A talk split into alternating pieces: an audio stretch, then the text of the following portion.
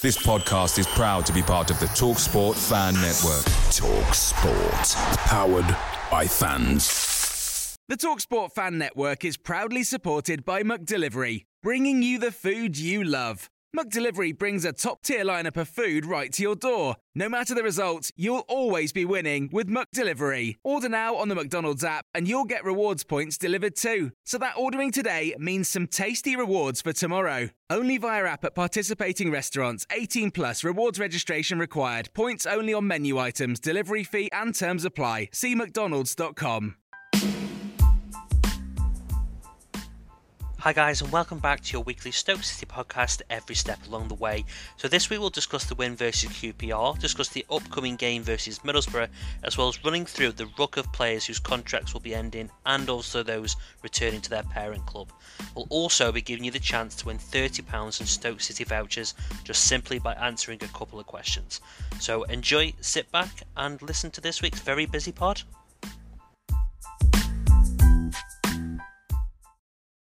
Okay, okay then. So the the uh, season's very much marching on. We've only got a couple of these pods left. Um, I mean, it must be it's it's good to be back after my absence the other week. I mean, we've had hundreds of messages saying how devastated people were that I wasn't actually on last week, and uh, they they tuned in and basically turned it off after about thirty seconds. So, uh, actually, in all, in all seriousness, no. Um, good to be back.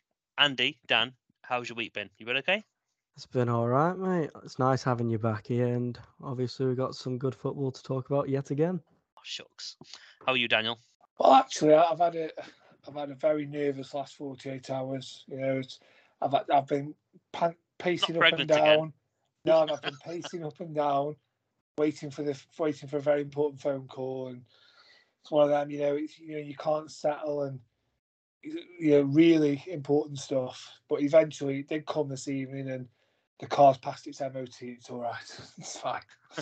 I thought it was the call off uh, John Coates, mate, but I'll uh, well maybe maybe he's he's seeing the end of this season before he makes that call. You never know.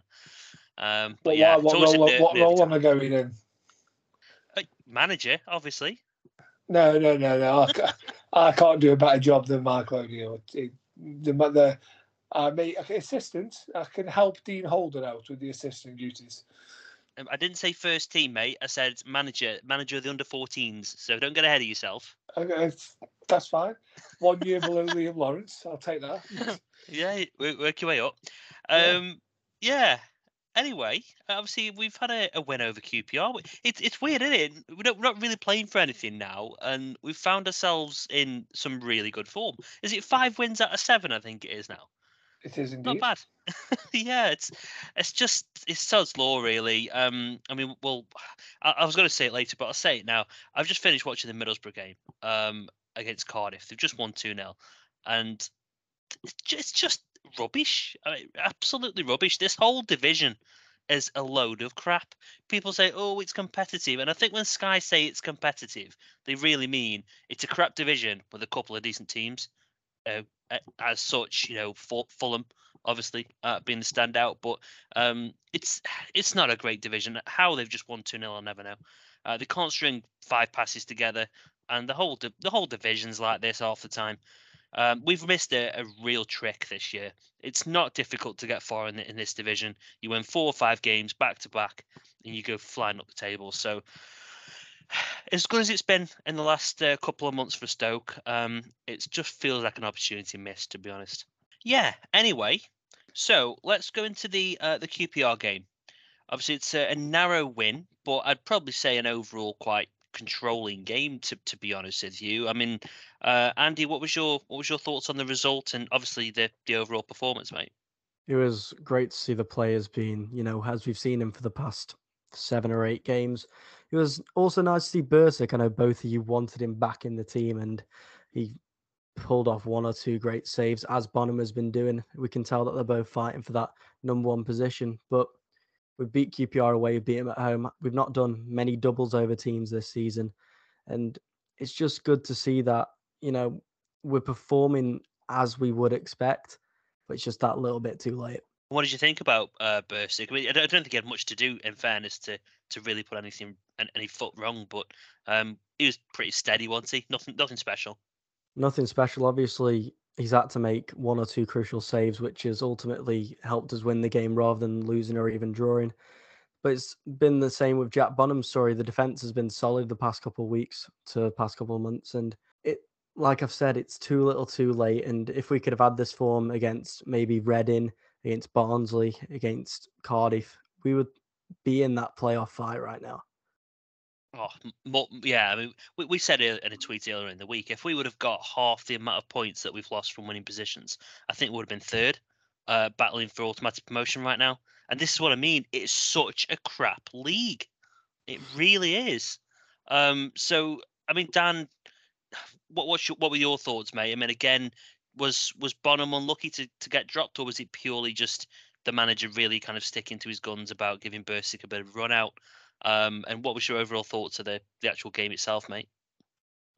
Well, to be fair, I mean, I think at this stage of the season, you do start to look at you know options that aren't currently in the side, and obviously Bursik has had a, a long spell at the team now, so to bring him in for the last three games is probably the right move to do. And obviously, you know, if the uh, boot was on the other foot, and it was who had been playing for months, and then Bonham had been sat on the bench, you would be expecting Bonham to come in and play the last couple of games just to sort of stoke up that rivalry between them both and, you know, let them sort of let Bursik put a marker down as to where he's at. Yeah, and obviously go into the summer then, they both sort of com- competitive with each other, aren't they, over the summer and into pre season.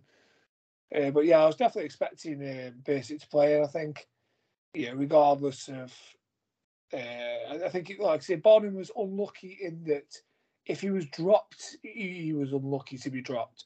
But I don't think he was a case of him being dropped, if you like. I think he was more mm-hmm. rotated. Yeah, absolutely, mate. And I mean, one player we've unfortunately not seen much of this season, but uh, Romaine Sawyers had a, another very good game, didn't he? Well, yeah, I think yeah, you know yourself. I've uh, championing Romaine all season, even when a lot of people were, you know, was sort of sticking the boot in on him and saying that he you know wasn't good enough, was lazy, this, that, and the other. Um, I think actually, funnily enough, I think the injuries actually done him good fitness wise. He looks sharper and he looks leaner and fitter now, doesn't he? Since he's yeah, and just it seems to be a little bit quicker as well. Like um, from obviously all the gym work and everything that he's been doing, which I think he said himself, Andy, in his career, he's never been in the gym, never set foot in the gym. Yet the Stoke physio team have got him working there, and he's really enjoying it. So it's he's uh, it's paying off. Let's hope though that uh, we're the ones seeing the rewards of it uh, next season. Yeah, well, that that's another interesting one, and obviously we'll uh, we're going to be covering instead of like a news section this week. Just so you know, guys, it's going to be a running through the kind of current kind of contracts that are going to be uh, out of obviously people out of contract and also the people that naturally will return on loan. And like we said a few probably a few weeks ago now, when you look at the list, it's pretty incredible. So we'll be running through that shortly. But um, just to tie up the the Sawyers um, comment, Andy, I mean, where where do you see Romaine's best position, mate? Because me personally, I'm still a little bit unsure. He seems to play that box to box midfielder type role quite well. He's not a holding midfielder. Is he a bit more of a of a Mario type position? Do you think? More of an attacking midfielder in that sense. Yeah. Yes, he he he's a lot better there. Obviously, he was playing more of that defensive midfielder in the central midfielder role at first, and he was a bit relaxed. He seemed to be lazy. But since obviously he's been used in that more attacking role, he was brought off the bench against Reading, I believe it was when Thompson got his injury in that attacking role and straight away hit the ground running getting the goal for us. And we're just seeing the quality that Michael O'Neill's probably only just realised that he's got with that attacking role. And I think throughout his career, he's mostly been used as the attacking midfielder. I remember when he was at Brentford for a few seasons, I think two out of the few seasons he was there, one player of the season for Brentford in the attacking midfielder role. Yeah, so a, a position he's quite familiar with. And I, I seem to remember him having a, a, couple of good games against us as well, uh, if my memory serves me correctly. So, yeah, there's a there's a few players. I mean, again, we, we look at man of the match, um, kind of poll results as well. So obviously Sawyers, Baker, Tymon, and other uh, were, were the options uh, for this last game. So, uh, yeah, so in last place, uh, and he wasn't, he hasn't been last many times this season, but last place was Tymon with six percent. Uh, second place was Baker with 11, and in first place was Sawyers with 71%. Uh, there's a couple of kind of honourable mentions for for Maja, Allen, Jagielka, a number of, probably for Brown as well, actually. Um, and yeah, it's it's interesting. I think we've pretty much, by the looks of it, kind of got the same opinions as everyone on the on the poll results. So thanks to the I think the few hundred of you who who voted for that one. So thank you very much. Um, cool. Well, unless there's any other thoughts from you guys on QPR, I think we can kind of swiftly move on to uh, the very interesting topic of who's going to stay and who's going to go. So, um, any other final mentions?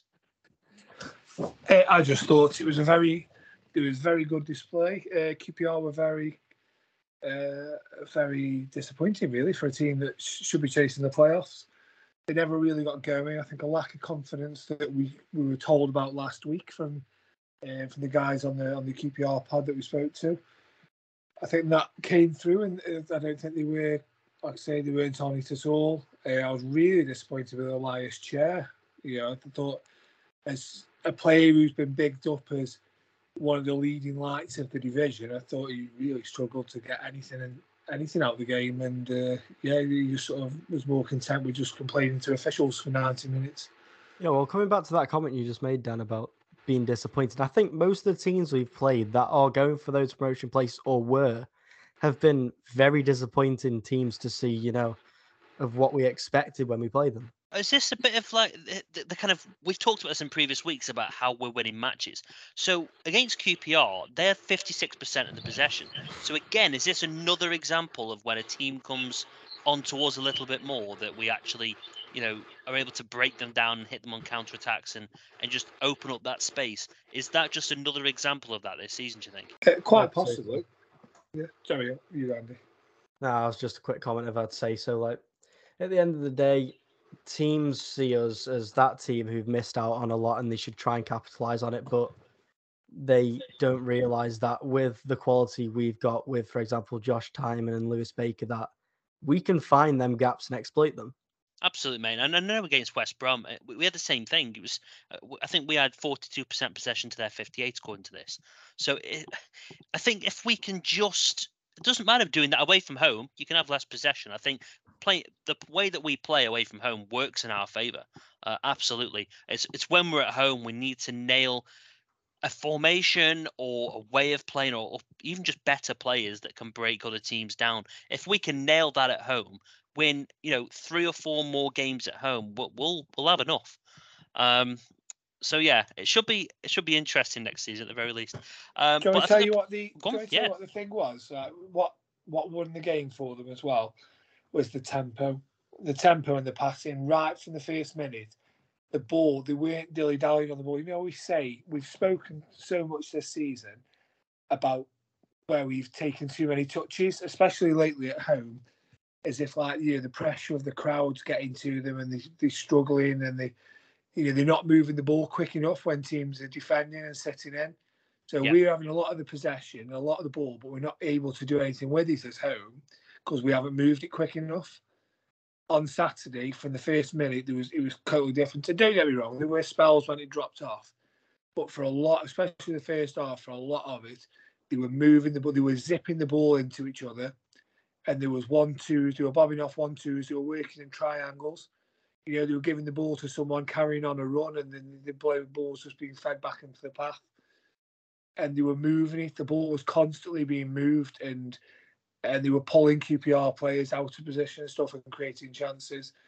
And you know, they fully deserved that lead at half time. They could have been, you know, two or three nil up, and and obviously then second half they just sort of they just breathed through it and just just controlled it without really, apart from a five ten minute spell um, towards the end, they, they never really looked in trouble. And let's be honest, in this division, as we've sort of said, the teams are a lot even. There, there aren't many games, even like Peterborough games, and you know, I, I reckon in you know ninety percent of their games there'll be a five or ten minute spell where they'll be on top, and in most of Fulham's games there'll be a five or ten minute spell when they're on the back foot. It's just how it, you know. So you, you can't expect 90 minutes of domination. And I think no. it was a very professional and a very encouraging performance on last Saturday. How they how they were about, went about it, I was very impressed. Good. Well, I think that's a, a, a brilliant way to, to finish this this uh, section, mate. So, uh, like we said, let's move on to the hot topic this week, which is very much around the contract side of things.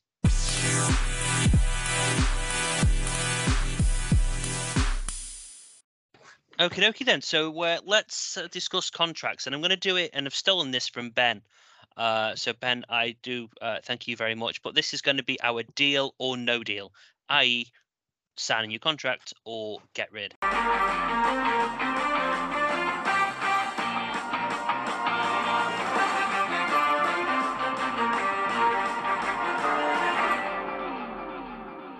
So first up, uh, we have this is in no particular order, by the way, guys. But um, Nick Powell. Now I'm going to bring him up straight away. Um, I'm assuming. I say assume. We probably shouldn't assume. Actually, I was going to say assume is a is a deal across the board for all three of us, but um, I'm still a little bit on the fence with him. If I'm if I'm going to be honest, I think his his injury record's bothering me a little bit, um, and I've just I just don't know if he's going to be worth a new contract if the guy can't stay fit. I guess it's a gamble, but for me, I'll borderline give him a deal, but it makes me a bit more of a nervous one, more nervous than I thought I was going to be. So, I mean, uh, Dan, Dan, I'll come to you first. Is he a deal or no deal for you, mate? Players like Nick Powell do not come along very often in this league even if you only get 15 games out of him, he could potentially win you eight or nine of them, or at least be influential in, in you winning eight or nine of them.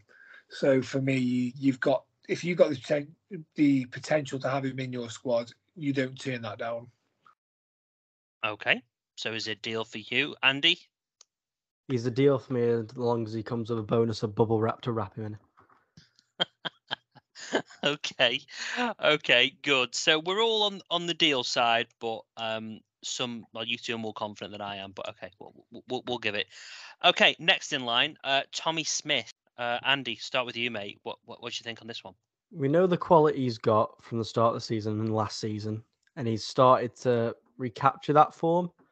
And I don't really think there's many other options at that right back spot that we can really get. So I think it is a deal for me.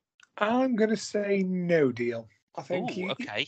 Yeah, I think he's he's had his time at Stoke now. I think he peaked at Huddersfield a few years ago, and he frustrates me quite a lot in how he plays. how he just sort of hold on to the ball a lot, and he's got the ability to to put some real menacing deliveries into the box. Um, quite, yeah, obviously a lot like Tymon does on the other side uh, but he just seems too reluctant to use it for me. It's too safe, and I think when when we've got the opportunity, when we've got the opportunity to swing a ball and he's taking a touch and then coming back inside, uh, you know, playing it in field instead of whipping the ball into the box, I don't think it's helping us, especially with you know the um, when we are struggling for. Like I say, we really on, we were struggling to break teams down at home, and I don't think he helps that at all. Okay. Yeah. Um. Again, I, I probably share a lot of your sentiments there, mate. I'm gonna say I'm gonna go with you on this. I'm gonna say no deal for Tommy Smith. Um, I know what you're saying, Andy, about lack of options, but for me, I think we could probably find a, another option to replace him. To be honest with you, so he's he's not he's not irreplaceable. Okay, so we've got one deal, one no deal.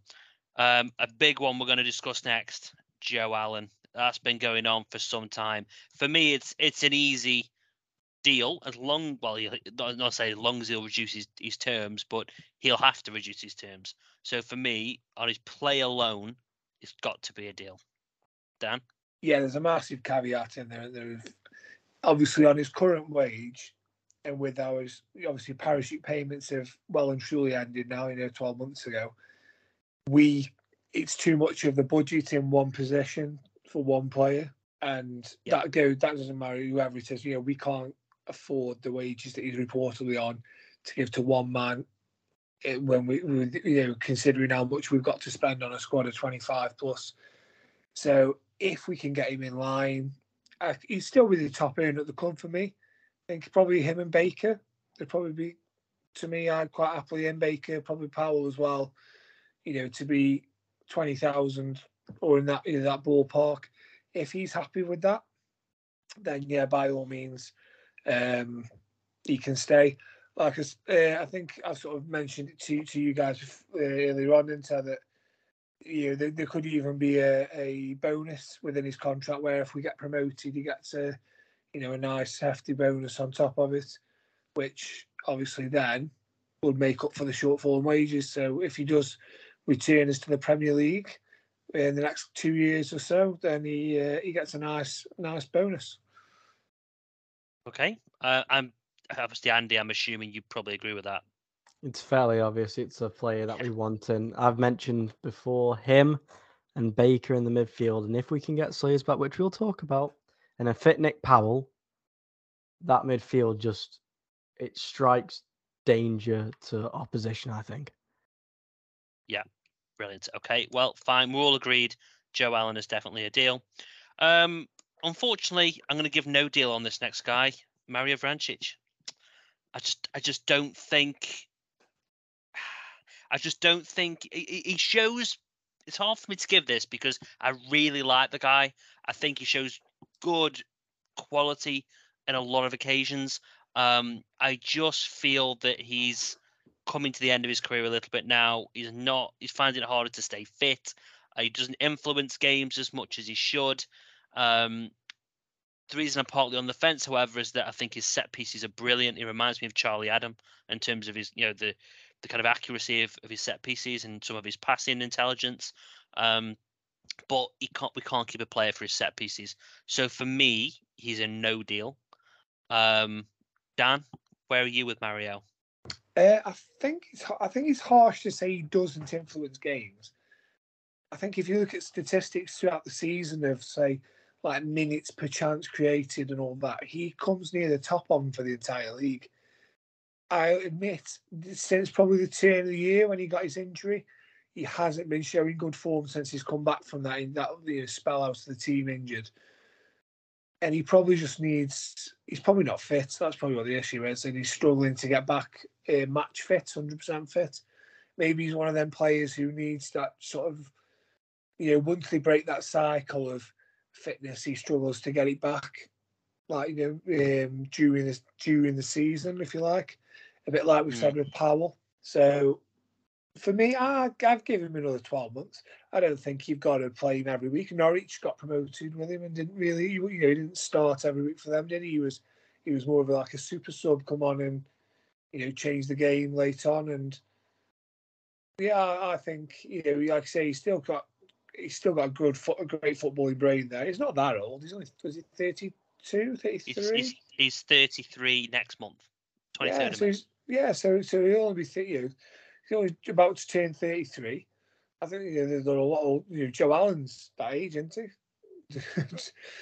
We're on about giving him a couple of years, you know, extra two years, and he's doing a lot more running around than than Mario does. Although that did surprise me this season, I wasn't expecting him to get as stuck in as he does as well. Fair enough. Okay. Um, Andy, well, we've got one deal, one no deal. So you've got the deciding vote, mate, as to whether he signs a new contract. It's what a no deal from me. Okay. He obviously has the quality, and we know that.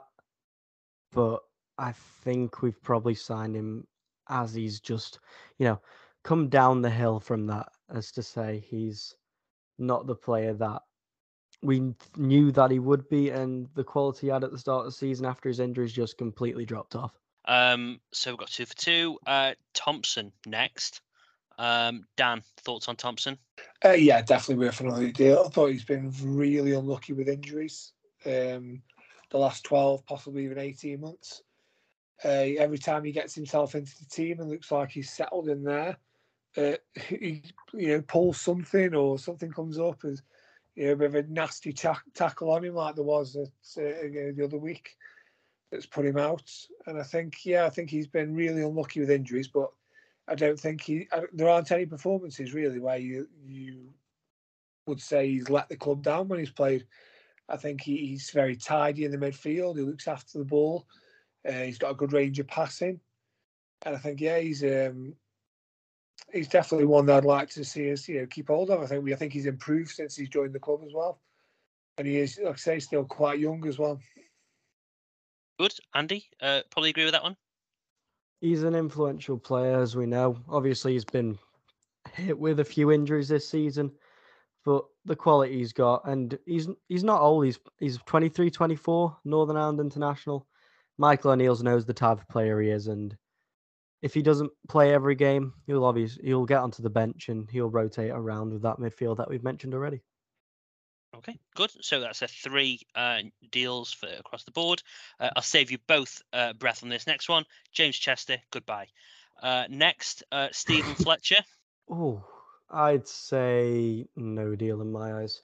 I know he's a good player, but he's probably got at most another year in him, and he's he's just not really done anything this season, have you, with the chances he's been given?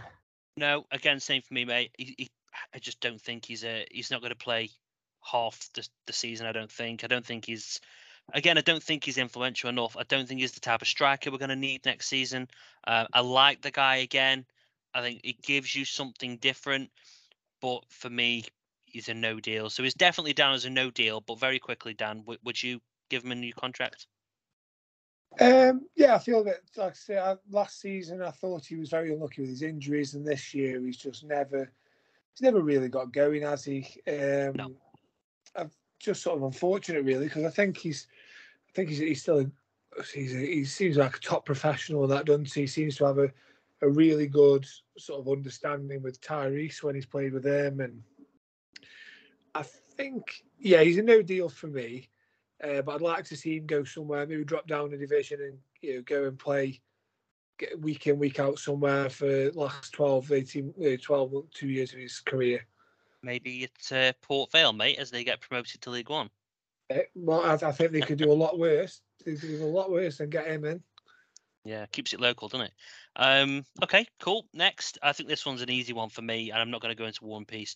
Uh, Phil Jagielka, uh, solid defender, can be very influential for, again, we use that word influential, but it, it's important. So, uh, younger players coming through, you know, Harry Souttar and Jagielka for me, that that just, I can't, I can't wait to see it. Um, he's a cheap renewal. You know, we signed him when we didn't have any money to spend. Um, so for me, an easy deal. Uh, Andy? As we know, he was bought in as sort of that Harry Souttar replacement. And to be fair, he has filled that role very well. He probably won't as get much game time when Harry Souttar's back fit, but we've mentioned before him and Sutar as a centre back pairing could be pretty pretty strong and I don't see why not. Let's bring him back for another six months at minimum. And if we're playing three at the back, there's room for Souttar, Bayliss if he comes back, and uh, and, and Wilmot. Yeah, if there's you got Forrester if he doesn't go out as well. Exactly. We we've got some options, but I th- absolutely I think for his I think he'd want to finish his career here. To be honest with you, I mean, let, us be honest. Either way, if he gets a new contract, this is it. He isn't going to play again. He's going to be 41, going on 42 then. So I think he's done. Um, Unless yeah, he wants so, to try and break a record. Well, never know. He's trying to go for the uh, Sistan record, isn't he? um, Dan, very quickly, I'm assuming it's a deal for you. Oh yeah, one hundred percent. The if nothing, I wouldn't expect him to start 46 games next season. I think I think I said last week he'll for me probably starts in the side in August, and bit by bit throughout the season you look into your Will Forresters, your Connor Taylors, uh, people like that, whoever you're having, whoever you're keeping around the place to come in, give him a rest, and the more they come in and give him a rest, you expect them to be pushing on and overtaking him as the yeah, season goes on. Right. Okay. Okay. Lovely. Um, and now those are the people that are officially out of contract. Now, in terms of those who are in their final year, come June. Uh, now, I mean, some of these are so easy. Um, so uh, Jacob Brown. I mean, there's not a Stoke fan on this planet that wouldn't renew his contract for another year or two. Um, so I'm assuming that we're all Brown renewal.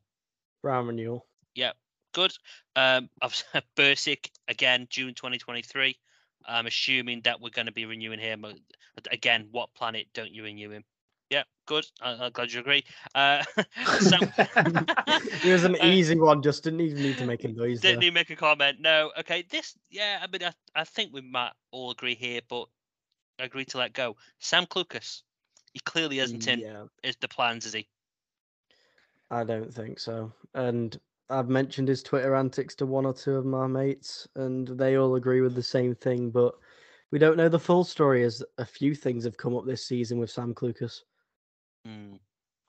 Yeah, I mean, I don't agree with the the, the face palm thing. Is that oh, it was something different? Mm, yeah, come on, mate. We're not not stupid. Uh, you know, a few minutes after the team sheet's announced, and he's doing a face palm. Very convenient timing, and he's not a stupid bloke. He knows if he does that with no context, he knows what people are going to be thinking. But by doing that, he can play dumb when the club come calling asking for a, you know, some money for a fine. So, yeah, it's a shame. He had a great season in that season we stayed up. Um, but yeah, he's just gone. Um, okay, uh, can Morgan, I just say, oh, you can. Lucas, uh, I was watching him at the weekend. Obviously, I was surprised he actually got on the pitch at the weekend because he hasn't for a long time, has he? You're going to uh, mention the did one, erratic slide tackles. Yeah, yeah, I thought, yeah, that was that was like the final straw for me. I did wonder whether, like, obviously, the last game of the season is a lot of the time is sort of like you know, you wheel out them players who are leaving and you bring in some kids who you want to try out. And I wonder whether the manager's got an eye on trying some of the youth out on the last day at home. And that home game was the chance for Fletcher and Clucas to get out and have their final run out at home, maybe, and sort of like in front of the Stoke fans because and it just seemed it just seemed weird that they both came on, and I was like, mm, I just think I know Fletcher's come on as a sub quite a bit, but it just appeared. I just thought to myself, it feels like they're just being put on for a bit of like, yeah, go go have a run out, enjoy yourself, you know, take it in. Last time you'll be playing here, and they might know they're off. I did as well. I did notice at the final whistle, I was looking around, and when all the players were shaking hands and everything, Clucas was the first one. Just he just walked down to the tunnel and went in the dressing room. Yeah, he wasn't. Wow. You know, he wasn't being arsy. He wasn't storming off. He was clapping as he got to. He waved up to his family or whoever he was who was there in the like the, the upper tier, and uh, as he got to the tunnel, he just sort of you know raised his hands and sort of you know did a 360 and clapped. But I was because I was watching him walk off, and I thought, oh, yeah, he doesn't look like he's really involved with the rest of the squad. Like there was no sort of you know slapping of hands and uh, congratulating anyone. He just sort of wanted to get off. Okay, fair, fair enough. Yeah, I suppose it's one of them. He isn't going to be happy if he's not playing. In, in his head, he'll feel good enough. Manager doesn't think he's good enough. You can't expect him to be all happy and joyful about it. So yeah, fair enough. Um, okay, Morgan Fox. I mean, for me, is a definite no deal. There's just silence because there's not really any argument needed to be given. He was okay. He was used when he was needed to be used, but he was never really going to be that one player that was going to take over time, and especially after this season. Yep, fine. Um, Dan, any objections there, mate? No deal. No, I think he's come. He did a solid job when he's been called upon, but nothing too spectacular. And uh, I think he's probably gone backwards in the last twelve months. So yeah, he's another one who's you know time to move on and and either replace or or look look at what we've got in the club already to to you know take his position. Okay, good. Uh, Jack Bonham, new contract. Uh, probably another year, I'd say. Yeah, I'd say so. He's been a solid number two and number one when needed, and him and Bursik at the moment appear to be on the same level. So, okay, don't see why not. Dan, uh, I wouldn't give it to him yet, and I'm not Ooh, saying that I okay. don't think he's. I don't think he's years. I think he's. What's he got left under twelve months after this? Yep. Uh, June 2023. Yeah. Yeah, so I, I'd I'd wait and see how he plays next season and where we're at. I think where we are as a club would determine what we do with with Jack Bonham. Well, we're in, agreement then, mate. Is a no deal currently. Um, Duhaney, look, the guy's not done much wrong. In fairness, I isolated him before he'd even kicked the ball for him, which is not something I normally do. But I was going off previous form. He hasn't exactly changed my mind, but he is not the right win back type person we need. So for me, thanks for the cover, but no deal. Yeah, he's, he's not he's not good enough. Let's face it, and that's no. He's like you say, he's not um, been awful when he's played. He's been solid defensively, uh, but for what we are looking for and how we're looking to play, and what we're doing, you need to be a threat down that as as a fullback or a wing back. You need to be a threat, and going forward, there's nothing there from him. So for me, there's there's no point in in extending his stay. We need to look elsewhere. Okay, cool. That's fine. It's no deal. And then just very, very quickly, uh, we won't go into these too much detail. So the players that are here on loan, which obviously are all set to go back. So this is: would you renew the the the loan, or would you just keep them there? Um, Sima, I mean, for me, you can't renew it because they don't have a clue how good the guy is. So I wouldn't waste a, I wouldn't waste a spot on him, quite frankly. Um, again, either of you object to that? No, he's probably kicked the ball about five times, played 10 minutes of football over the course of the season. Obviously, he's had his injuries and that, but if he is fully fit, he might get a run out against Coventry in the last game of the season as just a so called goodbye. Yeah, no doubt, but he score a hat trick or something stupid. Just and then we bring him back again next season. Yeah, I kind of I thought I, mean, I could be wrong here, and I, I mean I, I could be very wrong. I swear I saw something about he's already gone back. Or he went back for tre- back. he went back for treatment. Right. Okay. So maybe that's what all it, all it was then. Okay. Fine. Um, maybe a bit more difficult one to answer this one. Maja. If it's a loan, so we don't sign him permanently. If it's another loan, would you have him back? Um, yes, on loan. Yeah, one hundred percent. Take him on loan. Um, I think I'd spend the money on him as well. I think I'd have him permanently if the funds are there, and what I think he you know, we haven't seen what I think a, a, goal basically getting getting a goal under his belt, and I think you will see net quite a few as well.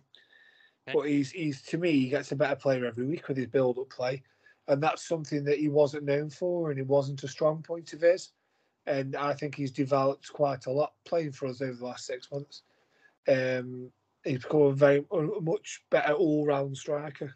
Thoughts on I can't I can't argue with that at all. I'd say obviously a loan would be nice again for him, but he wants something long term. And I believe he's enjoying himself at Stoke. Obviously, he's getting better week on week. We've got that 3.5 million um, buy clause in his contract, I believe, at the end of the loan. If we could potentially knock that down, if the money isn't there as much as what we expect, maybe three million or two and a half, I don't see why not. Yeah, because if he's coming, he's probably coming over a four-year contract, which, as we know, is like five hundred grand a year. I mean, try and sign a striker for five hundred thousand a year who could score your goals. Good luck. So I, th- I don't think that that would be a bad deal personally. Um, so yeah, okay, fine. So he could return. Um, Harwood Bellis for me, yeah, I don't think he's been amazing, but I certainly don't think he's been bad. He's had a couple of shaky moments, as a, a lot of his age is going to have. Um, still getting to grips with things, but for me, yeah, I'd like to see him back personally. Um, what about you, Dan? Do you think you'd have him back? Uh, yeah, I think. I'll be honest. I think he's the only centre back I would sign. Right. Obviously, okay. um, as in, like, I'd try and bring him in, and I was saying, I was, I was saying last last week, we, we probably need five because the manager at some point will may want to play three three centre halves. Yeah. So I think we probably need five centre backs, don't we? Who are looking to go for two or three spots. Yeah. And obviously, you know, we've got Wilmot. Uh, we'll hopefully have Jagielka. Uh, Souttar will be back. Will Forrester for me. And there's one other spot. I would bring Taylor Harwood Bellis in, in if we can get him, whether that be permanent or on loan. If we can't, I just would just leave Connor Taylor as the fifth centre half. Yeah. Okay yeah, no, agreed, no problems. Um, I'm sure you won't disagree, knowing knowing you, Andy, any, anyway on that one, mate. So no, uh, Harwood Bellis is a obviously a great talent. I believe he made his Man City debut against Port Vale when they did win, and Tom Pope scored. But he has been not the best player, but he's not also been the worst. He's made the mistakes that all of the defenses made throughout the season, and I believe he's like Maja. He's getting better game on game in the way he's maturing as well. Yeah, Yeah, absolutely. Uh, next one, I'm not going to ask you for opinions. Liam Moore, no, from no. what we've said, returns. No. Um, Sawyers, we've already discussed Sawyers at length earlier on. It's obvious we're all going to go for uh, bringing him back. Um, Bring him back. Absolutely, on a permanent deal, probably. Um, that would be nice. That would be nice. And then one for me that is a is a sign again is Philogene Bidace. I think what we've seen from him when he's been fit, again, he's been unlucky with an injury, but when he's been fit, he looks a really exciting player. The thought of him having a, a full preseason and being a permanent fixture on that kind of you know left side of the front three, um, for me is is quite exciting. So an easy bringing back at least for a season's loan. We won't sign him permanently. Um, no, Dan, what do you think? There's no chance of him coming permanently, but. No like I say, the, the, look at the player that we've got now with next to no professional experience, and imagine the player we could have in 12 months' time if, like you say, we have him from pre-season. He beds into the, the style from day one of that. He works on, you know, he comes to the same fitness levels as all the other players. And then it's the ground running and all, you know, at the end of July, beginning of August when the season starts and we you know he gets a position and he's playing week after week after week. Imagine what player he could be with 35, 40 games under his belt come this time next year. Um, okay, good. Well, uh, that's the the end of the list of players. So just so you know, uh, there was that's ten out of twenty that we've just covered off there. So that's ten people who we would re-sign. So very quickly, Nick Powell, Joe Allen, Jordan Thompson, Jagielka, Brown, Bursik, Maja, Harwood Bellis, Sawyers, Bidace. So those 10 out of the 20 of a squad of 27 players. So obviously, as if you can do the maths there, we're going to still have to re-sign those players plus sign at least another eight or nine to get a decent sized squad. And we've got a few young players, obviously, which we of course aren't including there. So I think a good seven or eight quality signings on top of bringing these back is enough. But it's easier said than done and if we don't bring back the players, for example, that we've chosen, then it's going to be a very, very busy summer either way.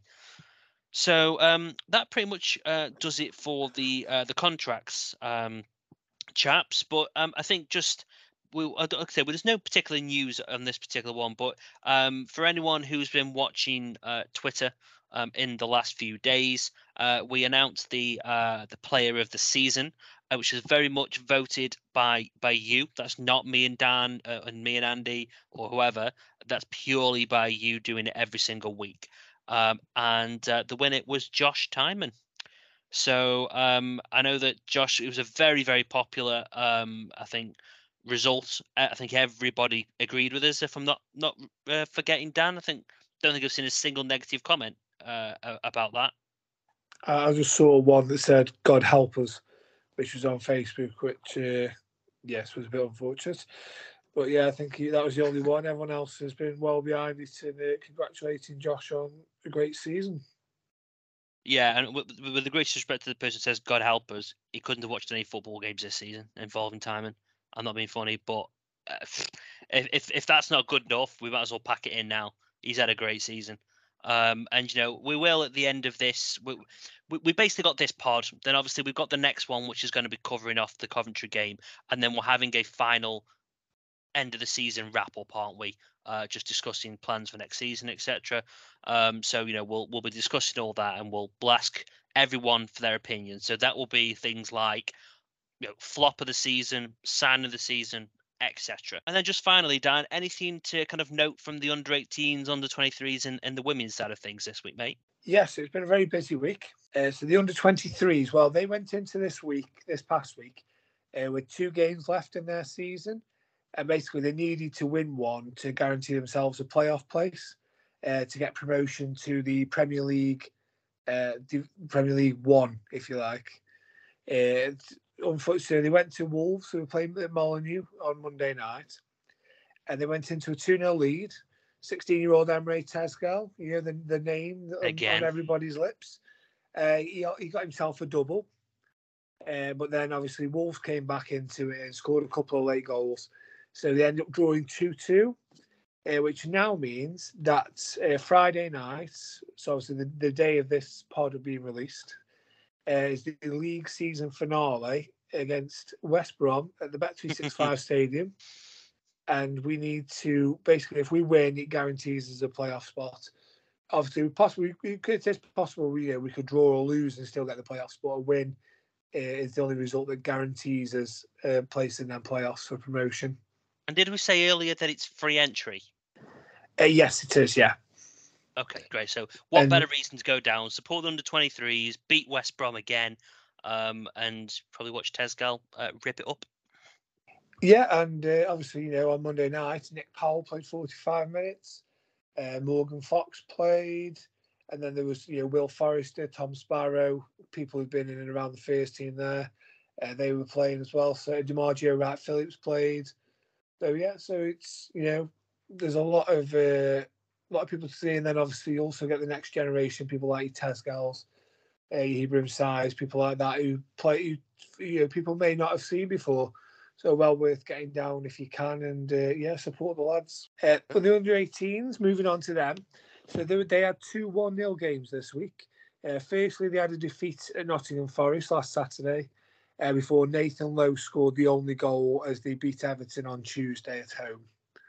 Um, so mixed bag of results for them, but two yeah two single goal games, one one gone either way. Um, so yeah, and then obviously the women. Now they had their penultimate game of the season last Sunday.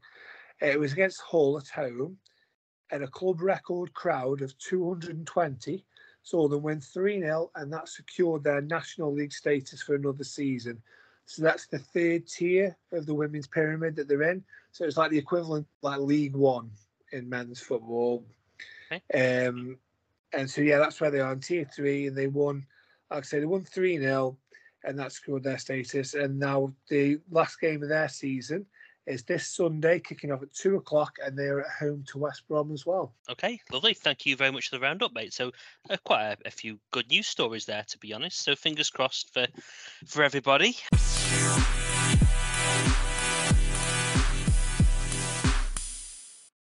Okay then. So um, just before we run into the uh, the Middlesbrough uh, game, so there was just something that we wanted to make everyone aware of who's been listening kind of all season. I mean, you know, firstly, thank you to to everyone as always who who's been listening. You know, again, it's it's really appreciated.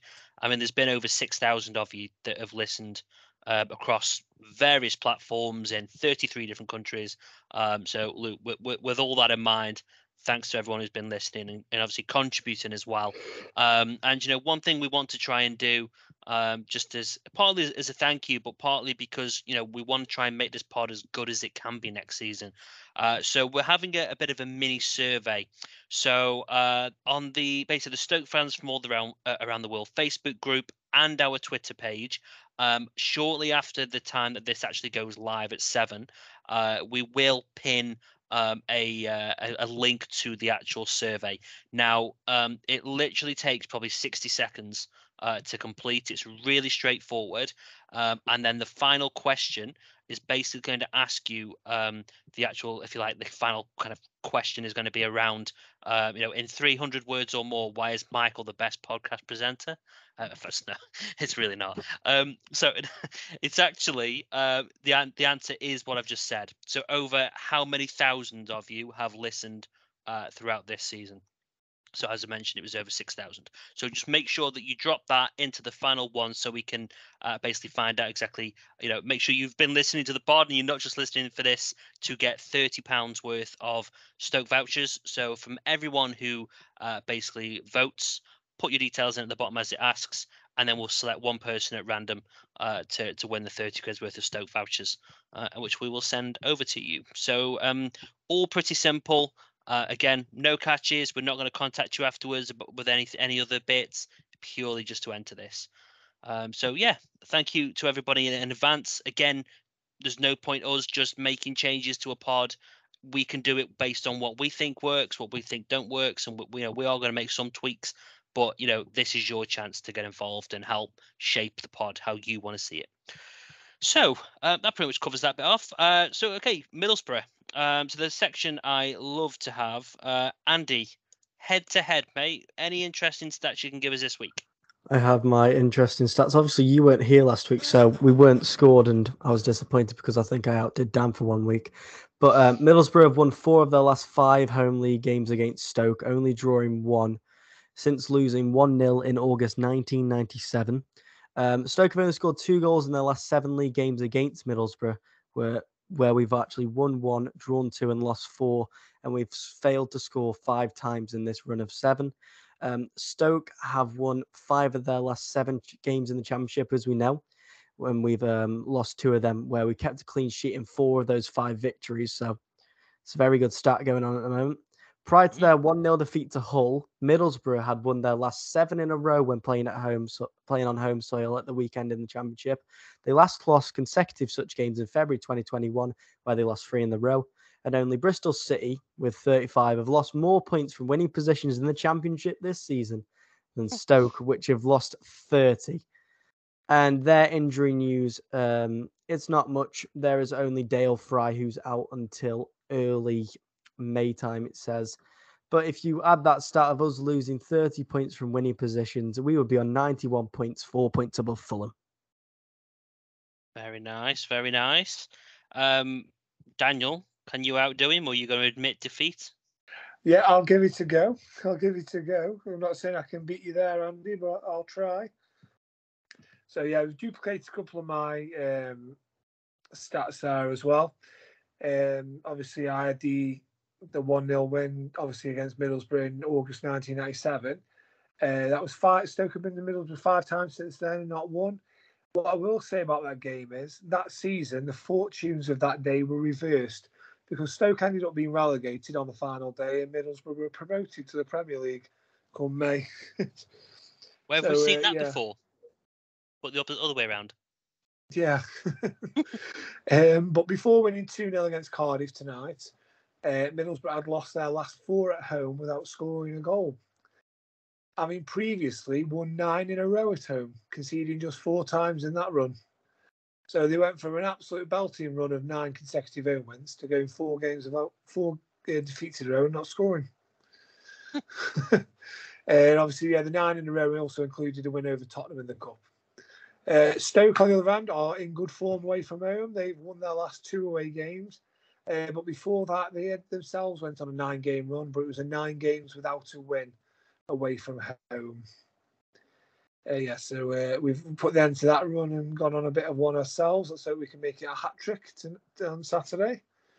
Although Stoke have a bit of trouble getting past the Middlesbrough's defence and they've only scored twice in 678 minutes of football since Marko Arnautovic scored a second in a 2 0 home win in 2017.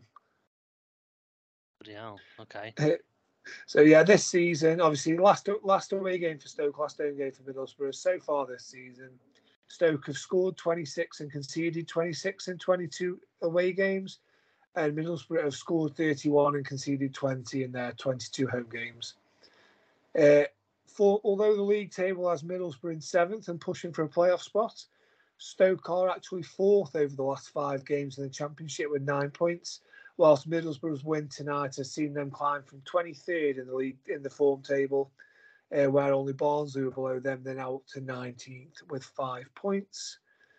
Um, as for goal scorers, you know, the, um, Jacob Brown has 13 goals this season. Lewis Baker has eight. Uh, Middlesbrough's top scorers have both got eight goals as well, Matt Crooks and Andraž Šporar. So uh, yeah, Jacob Brown is the by far the most potent man on the field. It seems on Saturday. You've done pretty well, mate. Uh, what about uh, players who play for both teams? Have you got any interesting ones on that front? I've re- suppose I've struggled to find where I use my source of uh, information for this uh, didn't have a list of Middlesbrough's players, unfortunately. I don't know why. I'm sure they're a bigger club than some of the ones I've got them on there. uh, but ones off the top of my head that I can remember, the Fab Five will go for Tuncay. Oh yes. I'm sure you. I'm sure you didn't like Tuncay. I'm sure he was. He was another Bojan for you, wasn't he? Uh, no, Tuncay. I really like the guy, mate. I don't. I think he was. Uh, I, I love P- TP, but I think he made a big mistake by uh, not utilising him. To be honest, mate. But uh, the big uh, Robert Huth, of course, will will be on yes, there. Robert Huth is on there, uh, and Jonathan Woodgate is another one. Yes, and then obviously Graham Kavanagh, who are Kavanagh, and Paul Connor. Whilst Paul Connor. Tony Tony Pulis obviously managed both sides as well. You're forgetting mm. one of them who plays for Hanley Town, mate. Ryan Shotton, of course. Good call, Andy. Good call. What about managers? Can you think of a manager who might have managed both teams? Tony Pulis. I, I, just said that. no, you didn't. no, you didn't. I'm thinking right. of one or two more. You've got like Dean Whitehead, right? Oh, Dean Whitehead. Dean, Dean White, yeah, Dean Whitehead came from Sunderland to Stoke. Then he ended up at Middlesbrough after that, didn't he? Yep. Yes. I don't normally do this, but I can remember one or two off the top of my head that are towards my time. Jesus, we have quite right. an affinity. We have quite an affinity with the northeast clubs, don't we? Especially Sunderland, but we have had a few dealings with Middlesbrough as well. Might not be northeast, but we have a good dealings with Burnley as well. yeah, well, yes, well, we do. That's on the way. That that's if they stop off on the way up. Anyway, um, I'll be honest with you. You've actually both done a really good job. I want to give it to both of you, but I think I like Andy more than I like you. So, um, Andy, you you win, mate, for this week. Well done. I think that's my first win of the season. ah, dear me. But a bit like the next person, uh, Mr. Graham McGarry, who uh, needs to book his ideas on. No, I'm only joking. Uh, so I think, yeah, no, Graham's been pretty decent. I think we need to look back and uh, really Andy and Dan to see how many he's got right this year. Um, I, I, if somebody wants to go back and do that, I'll, I'll let you. Um, but either way, let's listen to what Graham uh, has got to say this week. Fingers crossed, he's going for his uh, his normal Stoke City win.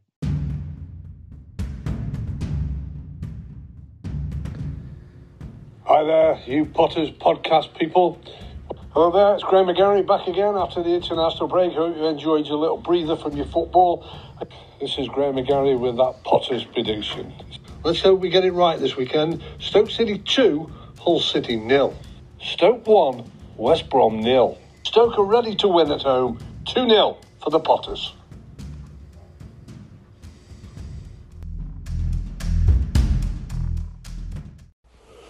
Hello there, this is Graham McGarry once again, you Potters predictors, as we're getting ready now to close in this final run-in of this current season. Of course, Stoke City still with an outside chance of being a top 10 side by the end of the final games of the season. Well, they're heading to the Riverside Stadium, of course, to take on a Middlesbrough side who've still got hopes of reaching the playoffs. So it's going to be an interesting game for Michael O'Neill's side. I'm pretty sure he'll be back on the touchline up at the Riverside Stadium to watch his Stoke City team take on Middlesbrough. Can they get a, a good away result? Well, They've been in a little bit inconsistent of late, but I think they could just be hitting a bit of form now as they come to the end of the season. I'm going to go for a Stoke away win. Type 1, Middlesbrough a nil, Stoke 1. Okay. Um. So, yeah, Graham gone for a uh, a 1 0 Stoke win. Uh, he loves his 1 0 and two ones, if I remember rightly, uh, Dan. So, um, yeah, thank you, Graham, as always, for that one. Uh, I'd, I'd probably be tempted to agree with you there, to be honest, Graham. It's uh, I don't think we're going to lose. Like I said, I've, I've watched Borough play tonight. The goalkeeper should have saved one of them. The second one's a deflection. They couldn't string more than five or six passes together. I've got absolutely no qualms about the fact we're not going to lose to Middlesbrough um, at the weekend. So I'm going to go 1 0, um, kind of comfortable away win, actually. Um, yeah, Andy, what's your predictions for the weekend, mate? I'm not going a comfortable win because last time we played away, it was a 1 0 to us against Blackburn, and obviously we scored in the fourth minute. And we had a bit of work to do, but Blackburn weren't the best. And what we've seen in Middlesbrough, they haven't been the team that, you know, every promotion team seems to be. But I'm going for a traditional of my guesses. I want that's another what people can do. Count how many two ones I've gone for, but I'm going for two one again this week. Okay, lovely. Uh, Dan, what's your prediction? I am going for a solitary one 0 victory. Oh, lovely. So uh, all three of us going for a one 0 there. But Andy found out it was copied McGarry, not me this week. Yeah, someone's been listening to the audio before uh, before this time. Um, um, yeah. Anyway, uh, in terms of team selections, now I'm not going to ask you to run through your entire teams. Um, let's just go. Is, is are there any particular youth players that you want to bring into the team this week, Dan? Yeah, actually, uh, I sort of going backwards a bit on uh, the uh, youthful involvement this week. I think it's obviously they they're going for the playoffs. Are they? I think it is going to be a tough tough game. I think obviously we've already got Bursik in there. Uh, Harwood Bellis is young. Obviously Wilmot was in the side. Tymon still young. Uh, and Brown, you know, the early twenties up front. I would actually say I'm just going to make the one change this week. I'm going to bring Forrester back into the centre defence, and I'm going to move Wilmot to right wing back. Okay. And, uh, yeah, for Smith. That'd be the only. I would try and put a few youngsters on the bench though. For me, I'd, I'd like to see a few of them. I'd like to see Sparrow, Wright Phillips, um, possibly even Tezgel, um, you know, on the bench. I think a lot of it though as well depends on Friday night. Friday night could be a, obviously if they get a good result Friday night, it gives them some good experience of playoff games and possibly big games and pressure, if you like, especially with the first team season will be over when them games are being played. Yeah, there'll be more focus on them. So the crowd, yeah, the, the, the fans, because there's no first team games till you know for three months, may actually see you know quite a, a decent crowd getting down for them kind of games. So it might be important that we see the younger players actually you know, put a strong side out on Friday night.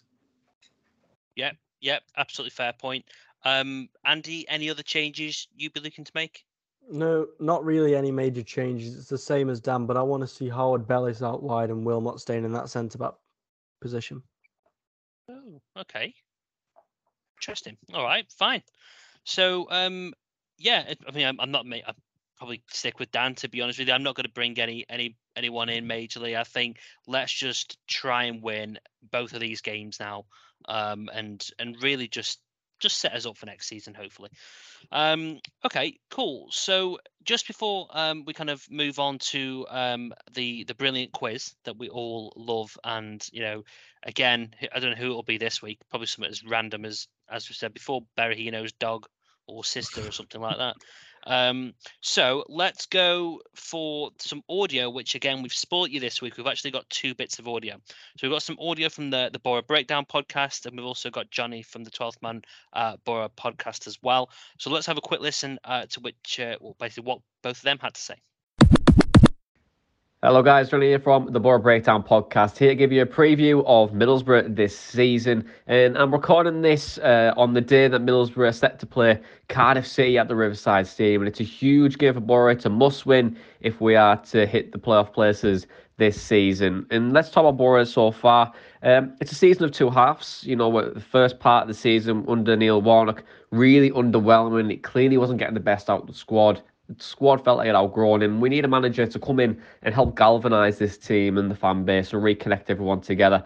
And he's very much done that. You know, there's no doubt about it. When you look at the, the win against Manchester United, the win against Spurs, uh, the nine home wins in a row, the real move up the table and really fighting for a, a playoff spot this season is something that we didn't really expect. But under Chris Wilder, we've been able to to get into that position and we've been performing really well too. In terms of our current form after the after the international break, it has stuttered three defeats out of four, uh, three defeats out of five. You know, losing to Fulham, Hull, and Huddersfield are really, really big uh, defeats for us, and that's seen us move from from fifth place in the championship all the way down to ninth, and we have to win against Cardiff this uh, this evening to hopefully uh, reignite the flame and hopefully get into the playoff position in terms of the, the game itself, Rose, and who you could should potentially look out for, uh, Matt Crooks is going to be returning uh, after a, three game ban after him picking up 15 bookings so far uh, this season. But there is players to look out for, and Isaiah Jones on the right hand side. Anfernee Dijksteel, who sits in that right centre right centre half, is really, really good. Uh, Max Tavernier will help drive the team forward. And then up front, it's very much a toss up because Chris Wilder tends to rotate this every single game. Um, Duncan Watmore is probably your, your standout centre forward, but and uh, Folarin Balogun is is a really good talent from Arsenal, and I think you should really look out for him. He's going to be a superstar in the, in the future. But in terms of, of the game, I think we could potentially get something against Stoke, but it could be a nothing game when Saturday comes around.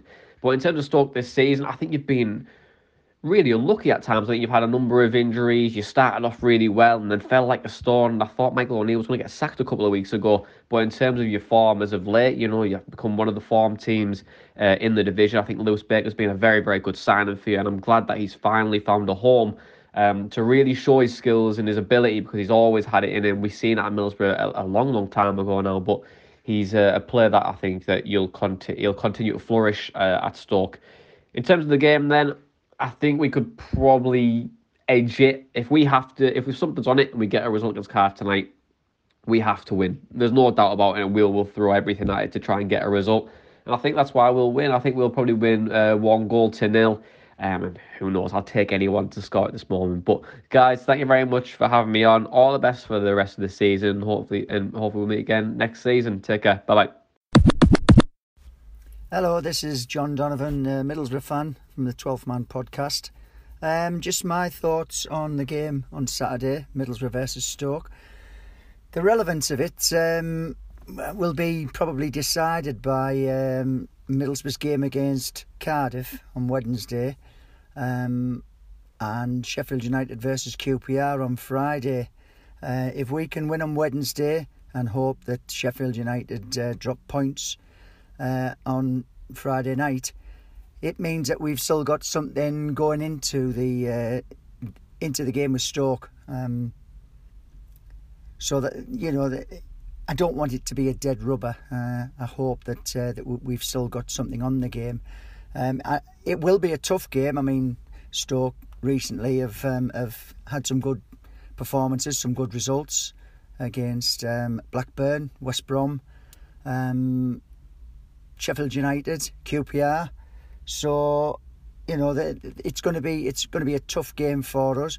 Um, previously, we were we were superb at the Riverside. Uh, I think we won eight to nine on the bounce. Dispatched Tottenham in the cup. Um, but the last two home games have been really disappointing. Um, Hull came. Um, they had something to play for because they needed points to, to keep them away from the bottom of the league and they they stopped our threat, uh, nicked a goal, and we lost that one 0 Hugely frustrating. Um, something similar with with Huddersfield. You know, Huddersfield came wanting points to cement their place in the in the playoff places. Again, they didn't do a great deal during the game, other than sort of try and nullify us. But they um, they, they ended up two 0 up, uh, and that sort of it, it, it didn't kill our playoff hopes, but it severely dented them. So for for the Stoke game, I'm hoping that we've got the right result against um, against Cardiff, and there's still something resting on the game. Um, our season has a little been a little bit up and down. Uh, Chris Wilder came in in November, uh, taking over from uh, Neil Warnock and we saw a, a much improved level of performance, um, pressing, um, ball retention, patience, uh, and the, the, crowd loved it. Um, the, the, crowd are really, really behind him. Um, but like I say, the last two home games, um, we've struggled. Um, so I think we need to get back on track. Uh, and for Saturday's game against Stoke, I'm hoping that we can we can feed off the energy of our supporters and uh, record a 2 0 victory. Uh, fingers crossed. I mean, I, I, respect Stoke, I respect the club and the fans, uh, good fan base. Um, but I just think, you know, we have got something that we need out of this game, um, and our fans will be well up for it. So I'm hoping that we can record the victory. So, other than Saturday, Best of luck to all Stoke fans. Thanks very much. Bye. Okay, yep. Thank you very much, chaps. Much appreciated. Um, always good to get some insight. It'd be interesting to see what you think. Actually, um, obviously having played tonight before uh, you sent us that audio. So, uh, yeah, much uh, much appreciated as always. Um, and that pretty much does it for the build up to um, obviously the the weekend game. So, Dan, enlighten us, mate. What are you screwing us over with on a quiz front this week? so, your quiz this week is is inspired by the truly awful form we have away at Middlesbrough. Okay. So what I've done is I've I've gone back and since we've been relegated, looked at all the away games and made listed like all the points we've won, how many points we've won at each against each opponent. And right. there are ten sides who we've won five or more points away from home against in Jesus the what Christ. four years since we were relegated. So it's going to Oh test your memory God. now. Dan, how do you come up with these? Oh Well- Jesus Christ. Okay. Right. You could have you could have the the ones that we haven't won any points against if you want. I'm all right, thanks. That's probably more difficult. Yeah, he says looking at that list. All you got to do is think. I think who have we beaten away from? Where have we got good records away from home? If you think of where we've at least won once, Yeah, so you look at five points on us. So if you know, if you can remember, we've had two wins against someone away from home in the last four years. You know they're on that list. even a win and two draws is five points. Yeah, exactly. Okay. God. Okay. Right. So I'm, I am going to get a table up here. It's because it's not going to give me the answers. It's just going to remind me of some of the team names. Is that is that allowed? That's allowed, I That's suppose. allowed. All right. Okay. Brilliant. right, I'm doing Right. the same then. I didn't want to. I don't think it's not cheating because it's not, it's not going to tell me anything. No. It's just going to give me team names. Um. So Forest. Forest comes Forest, straight up. yeah, gotta be. Nottingham Forest, six points. Yes. Yeah. Um. Millwall. Millwall, you go with Millwall. How many, how many wrong answers do you think you could have? Quite a lot. Um. I'd say no more than five, mate. That's just yeah. Right. Millwall, two points. Oh, So they're not on the list. Okay. okay. Um. Um, West Brom. West Brom's got to be on the list. West Brom, Surely. yes. We we've had successive back to back wins at West Brom, haven't we? Tyrese Campbell gives us a 1 0 win. Yeah. And then uh, obviously we won 3 1 the other week.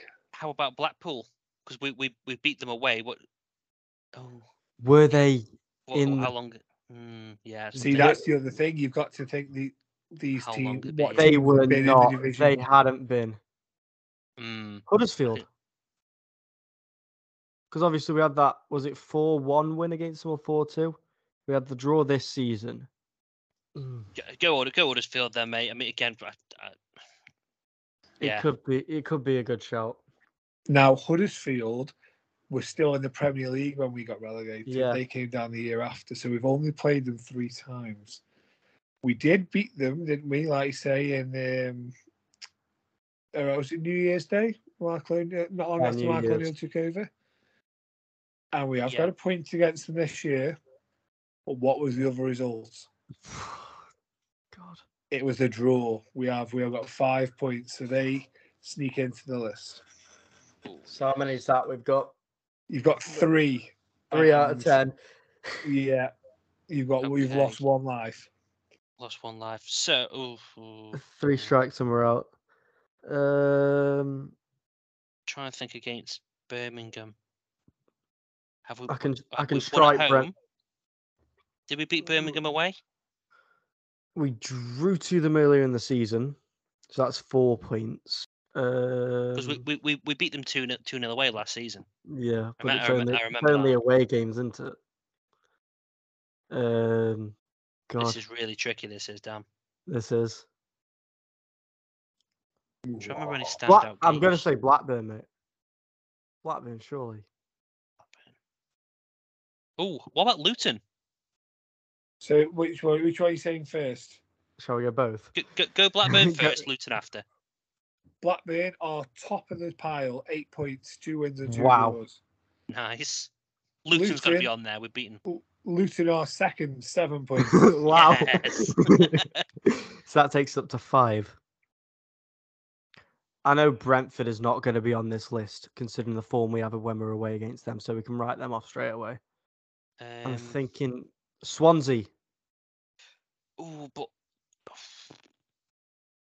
oh, actually, yeah, because we Barn- Barnsley have got to be on there as well, haven't they? Yeah, because we beat them four two, didn't we? We Yes. drawn against them. There's got to be, there's got to be another draw in there at somewhere. Yeah, It's so Barnsley. Barnsley. Yeah, We'll for Barnsley. Barnsley are the only team we have won four points against. You're joking. on the That's down to list. two lives. So I said Swansea. Swansea, Yep, two wins against Swansea. not bad. So that's us up to Obviously, six. Sam, now. Sam Clucas inspired wins. And there was also also not counting for this, but Swansea obviously was the uh, the last win we had in the Premier League on the final day of the season when we were both relegated. Was it Badou Ndiaye chipping him or something like that? Yes, Lasse Sorensen man of the match. God. Um, So you've got six now, and you've lost two lives. Um, oh, have we said Reading? You haven't said Reading. We beat Reading last season. yeah, but it's about whether we've done it against them. We've done it away. We beat we beat we beat them last season away. But I try and think. What about season before that? I Um, what was the season we came down? 2018 19, wasn't it? Hmm. 17, 18, we came 18, down. so 18 19 would have been the first season. Yeah. I think- remember we've drawn against them. No, we lost against them this season. Sorry, submitting Reading. Submitted. Reading Yeah. are five points we've got against Reading. They're on the list. Yeah. So Okay. there's a Pres- set- I, Preston- want to. I want to say as well. You know, with the win against QPR away this season, could they potentially be on the list as well? Keep your away. Haven't we got a pretty crap record against them? Other than that, though? Yeah, but I feel like even though we didn't win against them, we would have drawn against them quite a lot away. Okay. That's just the type of team we are. Okay. Go on then. Yeah, go with go with that. Yeah, we'll go with QPR. QPR, five points at QPR. Obviously helped by the fact that they are eternal championship team.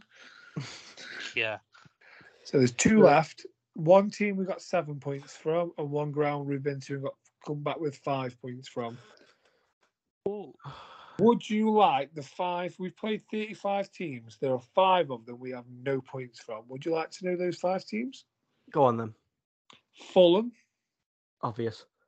Middlesbrough, No, well, really. Watford, Charlton, and Leeds. Yeah, go with Preston then. Preston could be a good shout. Go Preston. Preston, we have five points from Preston. So this one's with seven then. Yeah, you seven just have one left. What about what about Wigan? I know they've got been in League One, but how long have they been in League One for? Actually, I've got a feeling it's going to be too long in it. Yeah. Must be at least two seasons that they've It, been down there. it definitely won't be Derby. Uh, Millwall, Oh, no. no.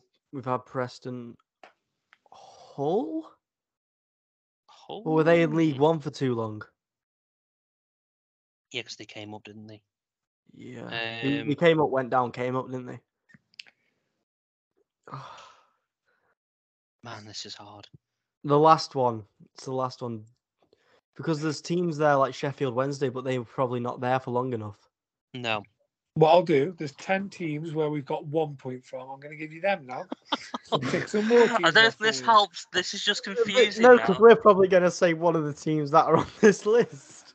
So teams we've got one point from Birmingham, Sheffield United, Coventry, Peterborough, Cardiff, Brentford, Wigan, Aston Villa, Bolton, and Ipswich. You've just named every other team there is. Have I Oh, mentioned right. Bristol City? I don't feel like we're too good at it. Well, we beat yes, because we beat them on was it Good Friday last year? We haven't got a bad Well, record against Bristol, have we? I know we Sorry. lost away to them this season, but Mm. Go go with Bristol, Go mate. or Bristol we're going to be here all night. Yeah, go go Bristol. Bristol City? Yeah. Seven points against Bristol City. Woo! Yes. Is that our first hundred percent of the season? Well, yeah, I think yeah, I think you've won a couple. haven't you? You've won a few. But yes, Yeah. that's that's a That's good A-star solid top start. ten. I'll Right. do this. I'm going to do the same for home points where the last home game in the, Oh, the don't season next week. Oh no. Yeah, no, that's fine. I, I- I think we'll be okay with home, mate, because there's hardly any of them. Um, so anyway, right. So yes, we're best to call it a day. So believe it or not, guys, next week is our last proper like preview type style podcast because that is going to be the last one of the season, other than, as I said, the end of season uh, wrap up one. So, yeah, what a bloody season it's been. But um, I think we'll leave it there for tonight. So, Dan, thank you for the quiz, mate. As much as the stick we give you, we actually probably it's one of them we, we, we do secretly like it. So um, keep it keep it coming, mate. Um, so thank you, chaps. Much appreciated. Um, and I will speak to you all um, on the other side. Away days are great, but there's nothing quite like playing at home. The same goes for McDonald's. Maximize your home ground advantage with McDelivery. Order now on the McDonald's app. At participating restaurants, 18 plus serving times, delivery fee, and terms apply. See McDonald's.com. This podcast is proud to be part of the TalkSport Fan Network. Talk Sport. Powered by fans.